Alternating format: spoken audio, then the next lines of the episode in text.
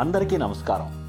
వారం వారం ప్రతి మంగళవారం మిమ్మల్ని పలకరించే మీ ఆలపాటి చమక్కులు కార్యక్రమానికి స్వాగతం సుస్వాగతం. ఇవాల్టి మన నలభైవ ఎపిసోడ్ శీర్షిక తామరాకు మీద నీటి బొట్టులాగా. మనలో దాదాపు అందరం అనేక సార్లు విన్నమాట మనం కూడా ఎన్నోసార్లు అన్నమాట ఇది ఈ తామరాకు మీద నీటి బొట్టులాగా. తామరాకు మీద పడ్డ నీటి బొట్టు ఎలా ఉంటుంది?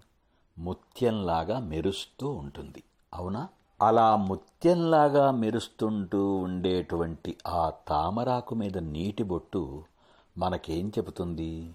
ఎప్పుడు ఉల్లాసంగా ఉండాలి ఉత్సాహంగా ఉండాలి హాయిగా ఉండాలి అని చెబుతుంది. అది ముత్యం కాదు అయినా ముత్యంలాగా మెరుస్తుంటుంది.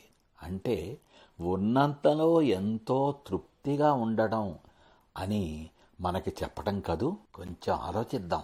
ఒక చిన్న గాలి వీస్తే చాలు ఆ తామరాకు కదిలి దాని మీద ఉండేటువంటి ఆ నీటి బొట్టు ఏ క్షణానైనా జారి పడిపోవచ్చు. కానీ అమ్మో ఎలాగా?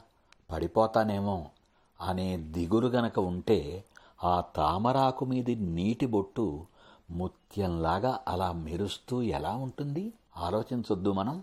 అంటే మరుక్షణం ఏమవుతుందో తెలియనటువంటి జీవితాన్ని అనవసరమైనటువంటి ఆలోచనలతో భ్రమలతో భయాలతో బాధలతో అనుమానాలతో సతమతం చేసుకోకుండా ఉన్నంతసేపు హాయిగా ఉండాలి అని ఆ తామరాకు మీద నీటి బొట్టు మనకి చెప్పడం లేదు. క్షణభంగురం జీవితం అంటే క్షణంలో నశించిపోయేటువంటిది జీవితం. ఎప్పుడు ఎవరు ఎలా వెళ్ళిపోతారో తెలియనటువంటి జీవితం అంత అశాశ్వతమైనటువంటి జీవితంలో అనుక్షణం ఒక శాశ్వతమైన ఆనందాన్ని పొందుతూ ఆస్వాదిస్తూ ఆనందిస్తూ ఉండమని ఆ తామరాకు మీద నీటి బొట్టు మనకి చెబుతుందేమో కొంచెం జాగ్రత్తగా ఆలోచించాలి మనం.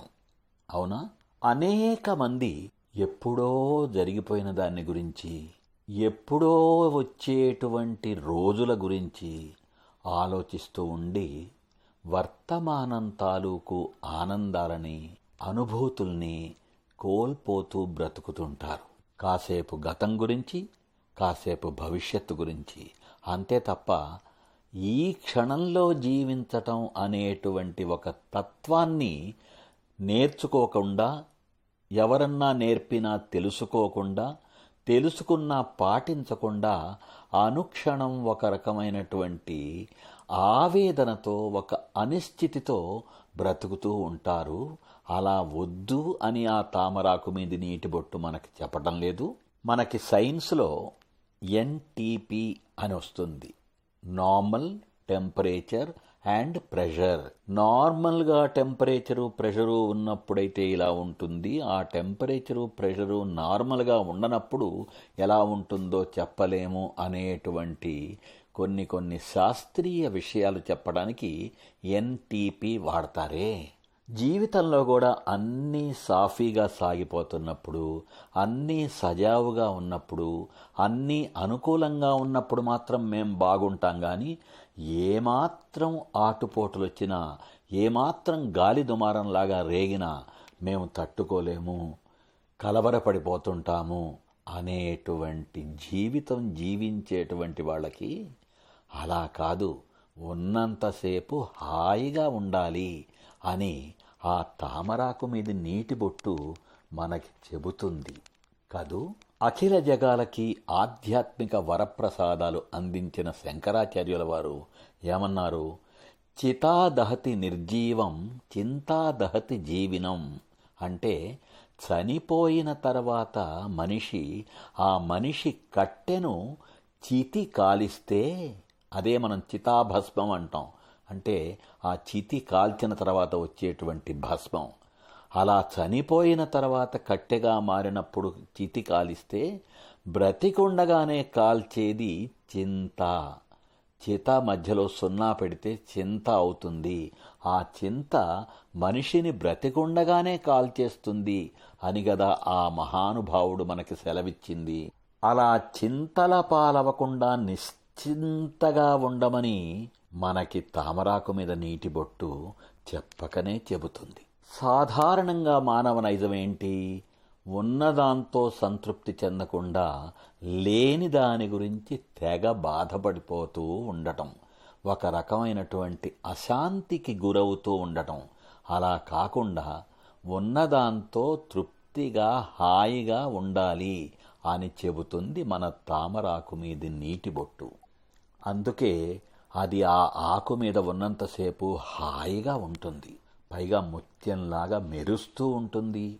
నిజంగా మనం తామరాకు మీద నీటి బొట్టును గురించి ఆలోచిస్తూ ఉంటే ఆ తామరాకు మీదే ఉంటూ కూడా దాన్ని అంటించుకోకుండా ఉండడం అనేటువంటి గొప్ప విలక్షణ సులక్షణ సలక్షణత కలిగి ఉంటుంది ఈ తామరాకు మీద నీటి బొట్టు.